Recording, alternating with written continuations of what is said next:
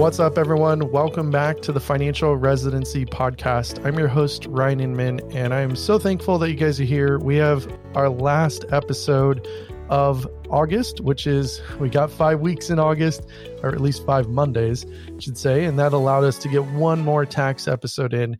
And I can't wait to go through this one because I think this one you're actually going to learn the most out of all the shows because uh, we're going to be talking about common tax deductions, standard deduction, itemized deductions, all the fun stuff that I think you guys really need to understand about your taxes, especially if you're going to do taxes on your own. So if this show has been of any value to any of you guys, please, please share it with one other physician or physician family. I'd love to continue to grow the community and help you guys out. And speaking of the community, if you haven't joined us yet, please do so financialresidency.com slash community where you can hang out with us, ask questions, join about 5,500 of us in our community. So really, really cool. So join us, financialresidency.com slash community. Now to round out the fifth tax show, of course, I have on John McCarthy, uh, co-founder of Physician Tax Advisors that we just launched this August on to discuss these common tax deductions. So quick little disclaimer like we always do right? This is not a financial plan. This is not this is not specific advice. This is not tax planning or tax advice. This is general knowledge. So please treat it as that. You would need to have someone that knows your situation to give you exact advice. So i don't think you should take advice from anyone on the internet.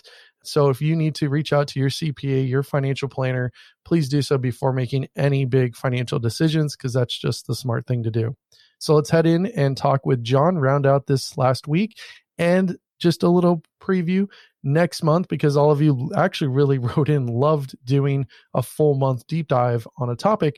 Next month, we're going to be talking all about insurance, term insurance, and disability insurance specifically.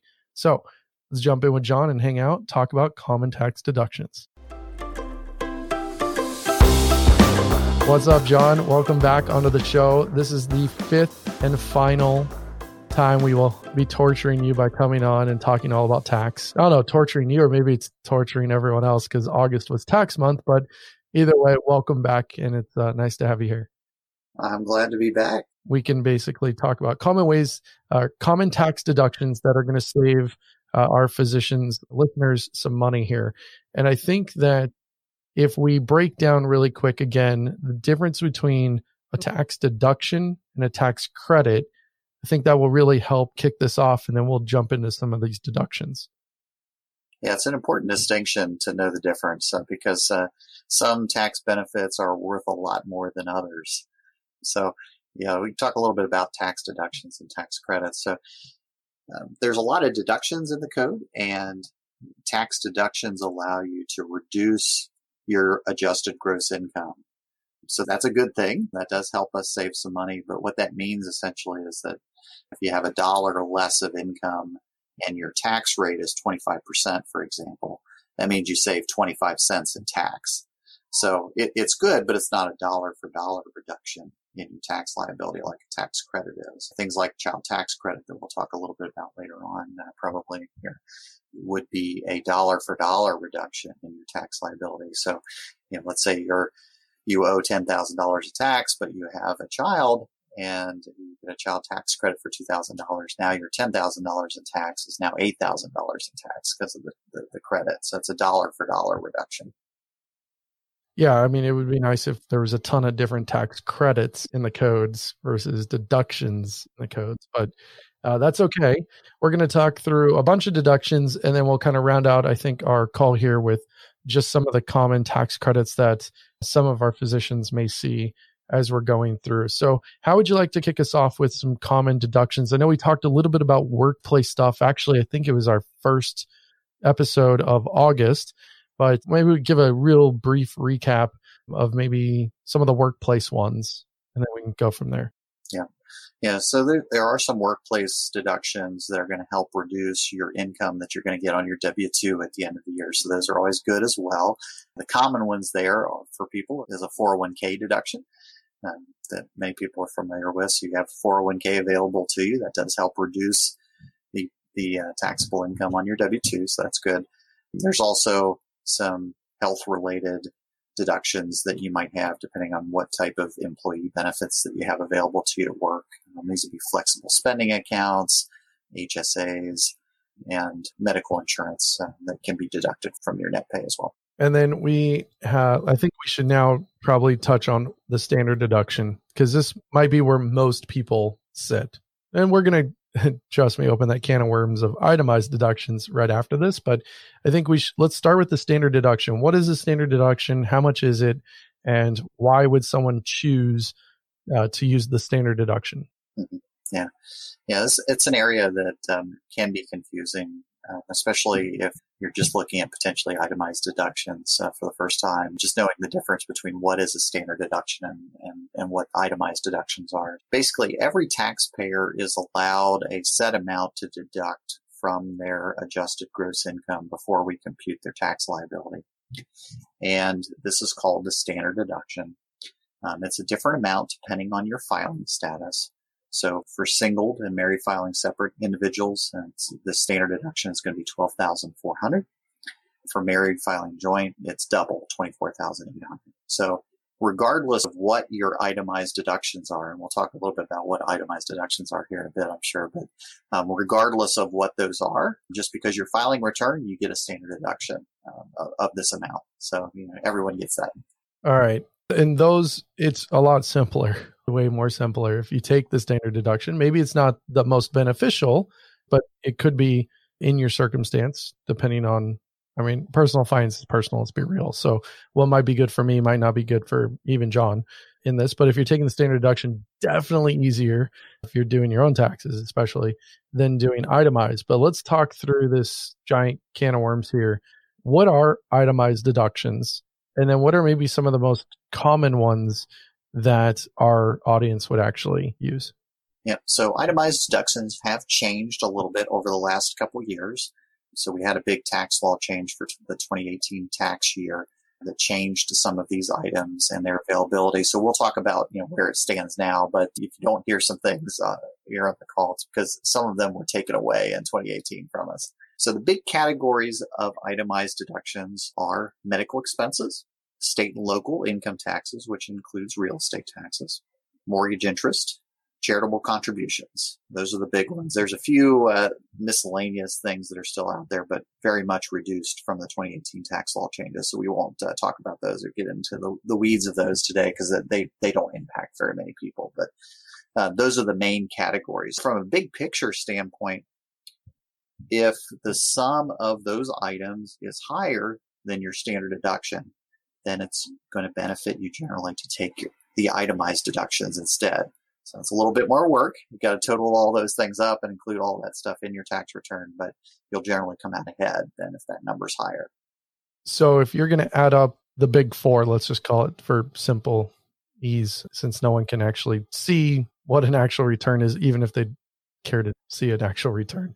But let's say that we've got our big four. It would have to, if you're married filing joint, be above the $24,800 number. So as you're adding up all your deductions, it would only be beneficial if you could add up all of this and it would be more than that. Or if you're single, it'd be the 12,400. Now there's some guidelines, of course, lots of guidelines on how you can use these, what you can do, what you can't do. I'd like to maybe unpack each one of those because they're all different. and They all have different rules and different caps and especially the medical one. Actually, let's jump into the medical and uh, dental expense, right? If we're going to itemize those, because that one has some interesting hurdles that I think everyone should be aware of if they're going to try uh, to to itemize medical expenses. Yeah, this is definitely where it gets a little bit more complicated. So we're going to get in the weeds a little bit here, but yeah, I think this is still beneficial information. Don't fall asleep. Yep. Uh, we'll try to make this as fun as possible, but this is stuff that you guys need to know. You need to understand just the basis of this. Do you need to nerd out and go read tax code like John does? No. I don't like reading tax code. I know all of you won't like reading it. No offense to John, because that's what he likes to do. But you have to be aware of just how these things flow through your return because you don't want to pay the government any more money than you have to because they're just going to waste it. So let's not pay them. Let's pay you. Let's pay your retirement accounts. Let's have fun with the kiddos let's use that money to fund stuff. So if we're going to dive into itemized mm-hmm. deductions for medical and dental expenses. How do we navigate that minefield? Yeah. Yeah. So the important thing on medical expenses to know is that the first seven and a half percent of your adjusted gross income. So you know, if you think about your W two, any other sources of income, that's your adjusted gross income for the year. The first seven and a half percent of that is not going to be allowed as a deduction.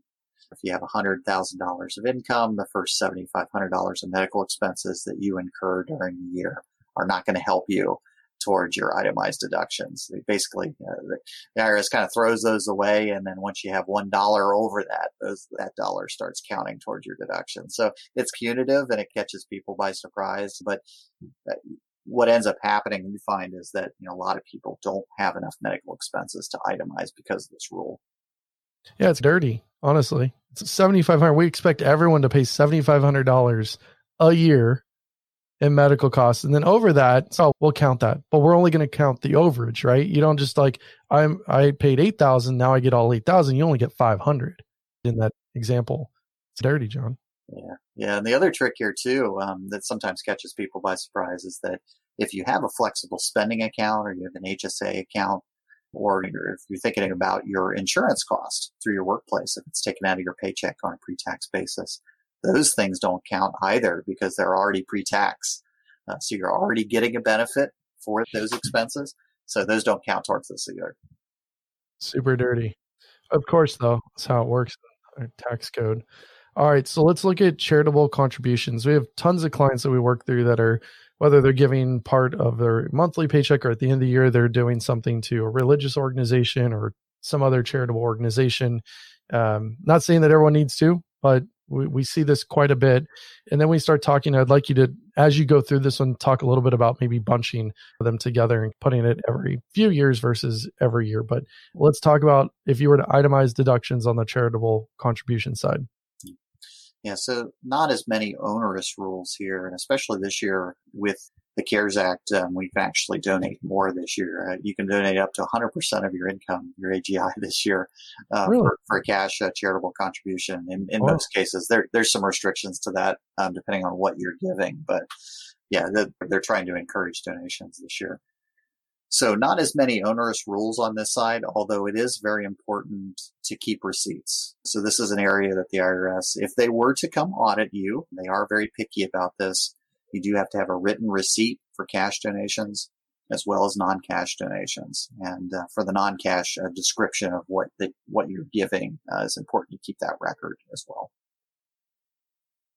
So if someone was giving a little bit every paycheck, let's say a couple hundred bucks every paycheck. We have some really generous clients that give a lot more.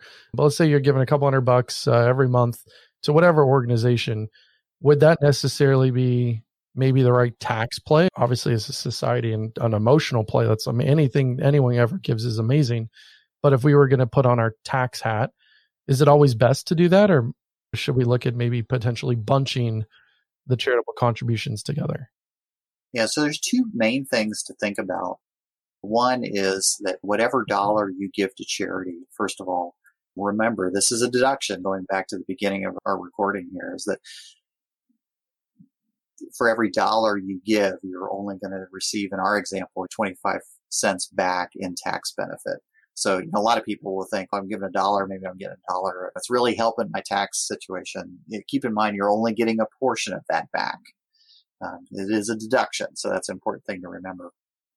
And then to your point, it, there are some strategies here as well around bunching of these deductions depending on your tax situation. So if you're very close to the standard deduction, so if we're talking about a married couple, 20, the 24,800, if your sum of your itemized deductions is very close to that on a regular basis and you do give a, a decent amount to charity, we can develop a, a situation where it's best to take a standard deduction in one year and then perhaps save all of your charity for year two.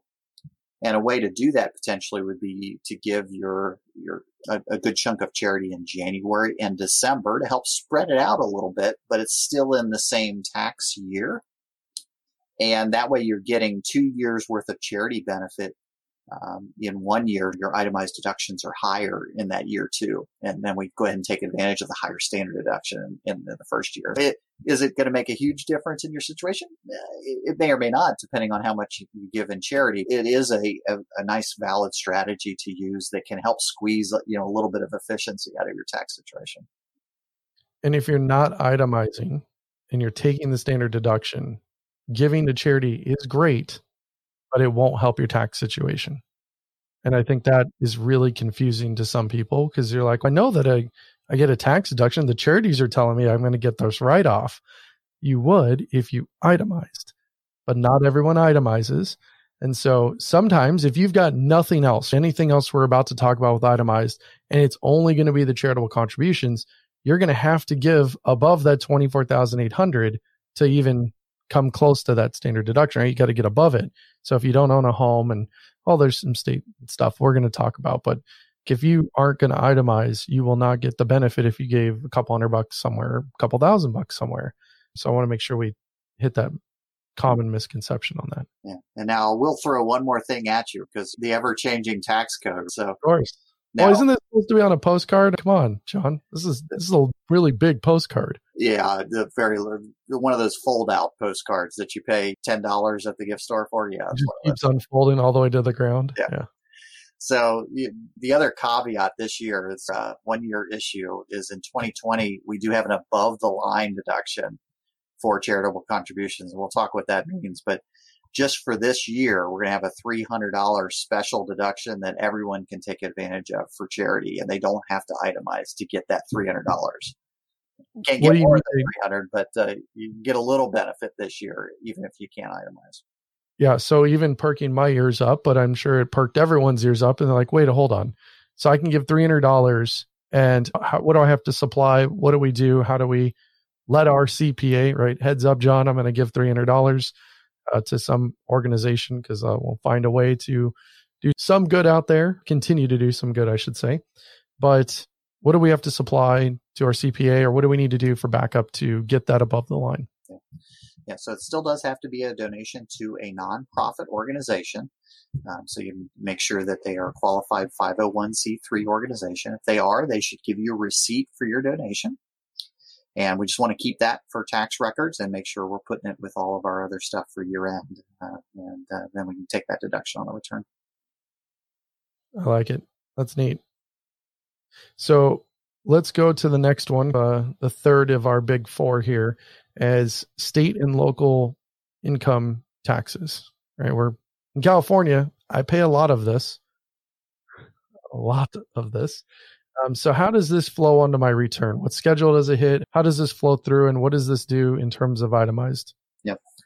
So it used to be before 2018. This was you know great. We we could have as many state and local income taxes. We could live in California like Ryan, pay lots of tax. We could deduct all of it on their return, which was you know awesome. About that being great, if you're laughing about this, okay? There's nothing great about paying a crap ton in state and local income tax but I get it from the accounting like nerdy point of view of then I get to offset this and deduct it. Yes, but yes, this this, this hurt.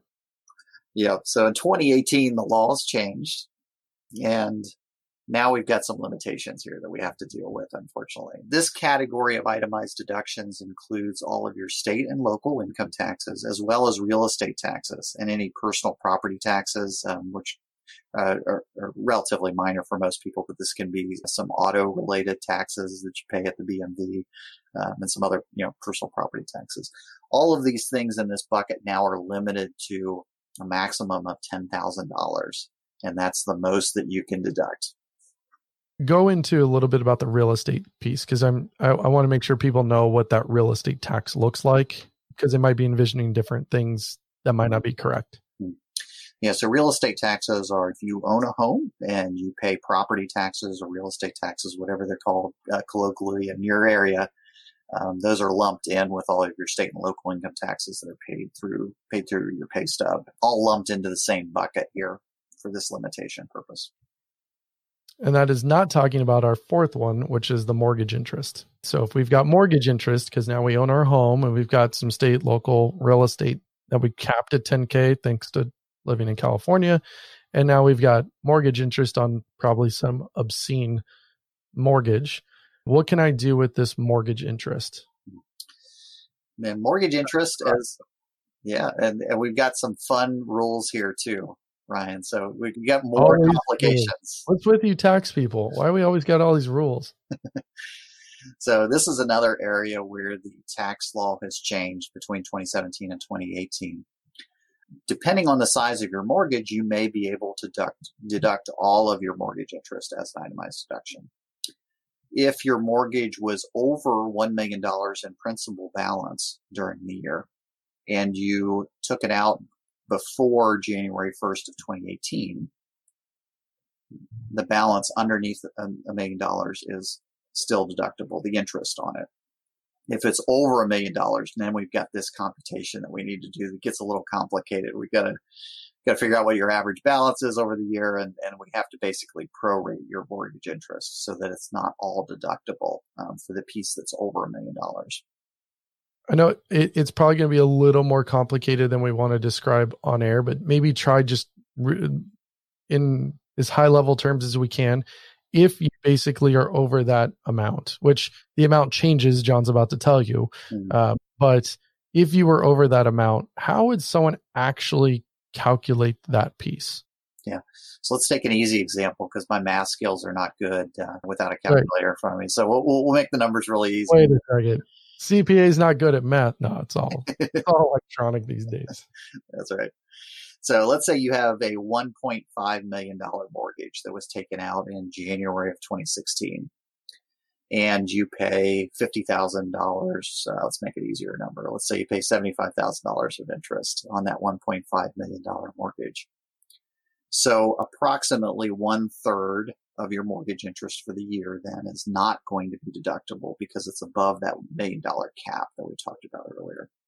So of the $75,000 of mortgage interest that you pay, only $50,000 in this example is going to be able to be used as an itemized deduction.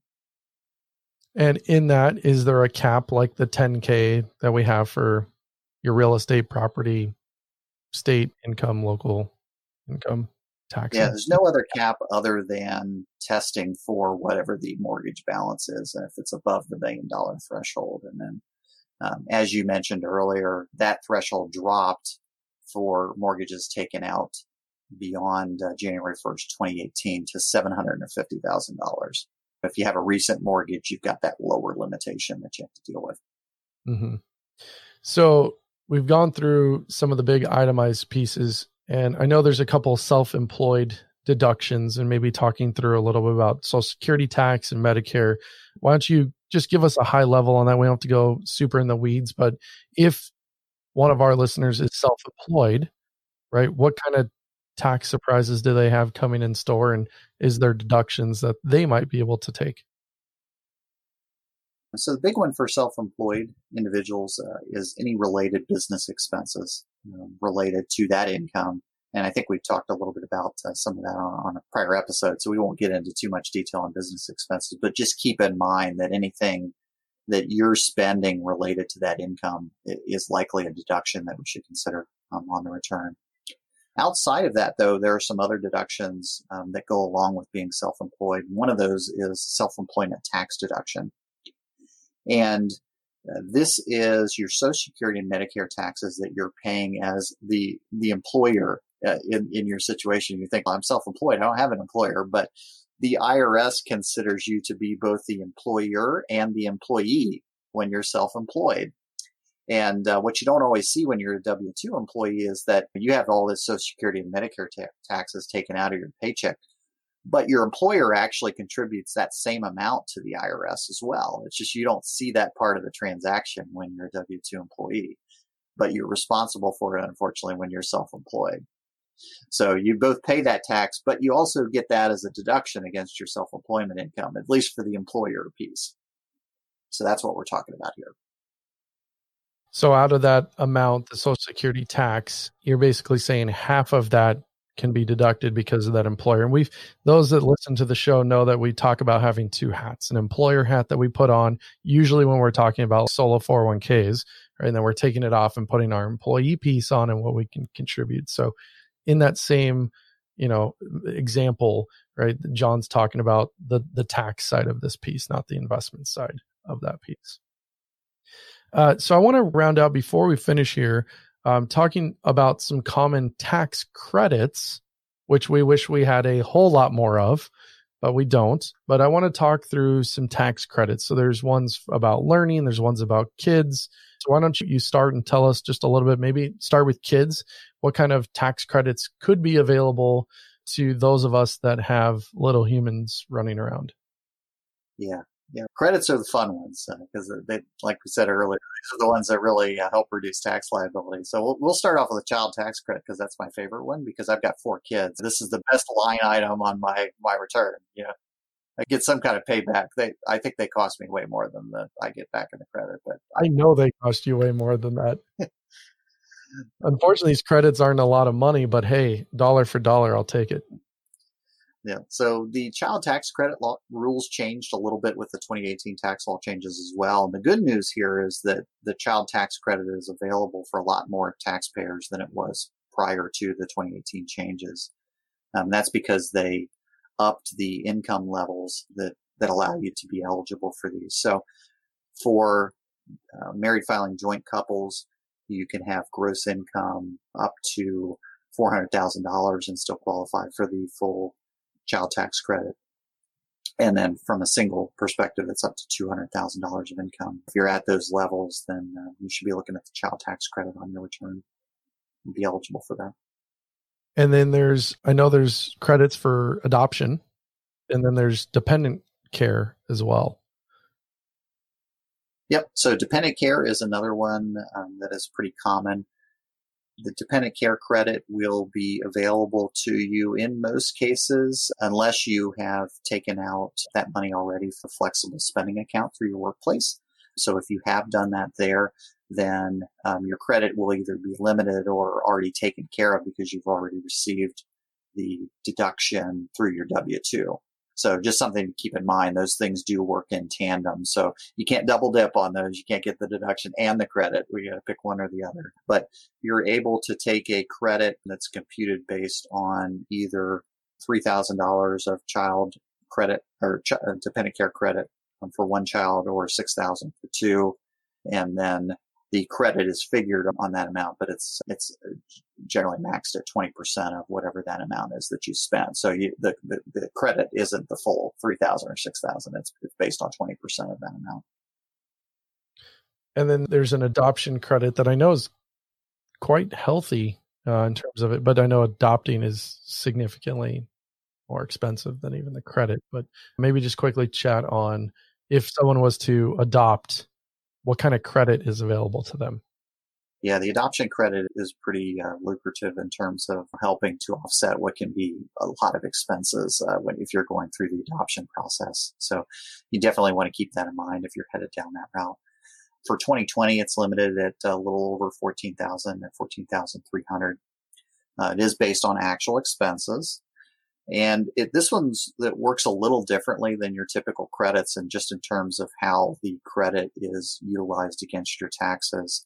So unless the do- adoption is finalized in the current tax year, you have to wait a whole tax year to claim the credit against the expenses that you have. So let's say you start the adoption process here in 2020 and you spend $5,000 of legal fees to, to start the process the credit isn't available this year because the adoption wasn't finalized in 2020. You have to wait until 2021 to claim that part of the credit. Um, so then you can claim that year's worth of expenses. And if the adoption is finalized in 2021, you can claim the rest of your expenses as well in the same year. If it takes a whole another year to be finalized, which isn't so terribly uncommon, then you'd have to delay another year and, and wait for those expenses. So you're basically always a year behind until the adoption's finalized and then you catch up. Mm-hmm. And those are our credits, right? Our child credits and what relates to children. And then there's several that are available to though like credits that are available around education.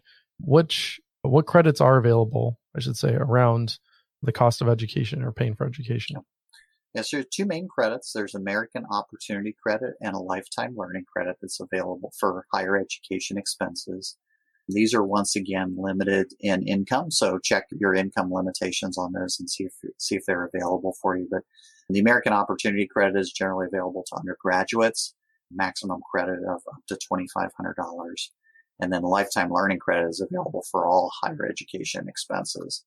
And it's limited to up to $2,000 a return. And it's a little less lucrative in that it's not a dollar for dollar credit on uh, expenses. So you'd have to have $10,000 of qualified education expenses for the lifetime learning credit to get the maximum $2,000 credit. We always start with the American Opportunity Credit and see if that's eligible first. If you're no longer an undergrad, then we look to the lifetime learning credit. I think these are all extremely helpful. These are some of the more common tax deductions and some of the credits that are available to reduce your tax liability. Obviously, having a lower taxable income or just a lower overall total tax bill um, is a nice thing to have, right? We don't want to be paying Uncle Sam any more than we have to. John, thank you so much for all of the time and putting these things, these episodes together for the month of August.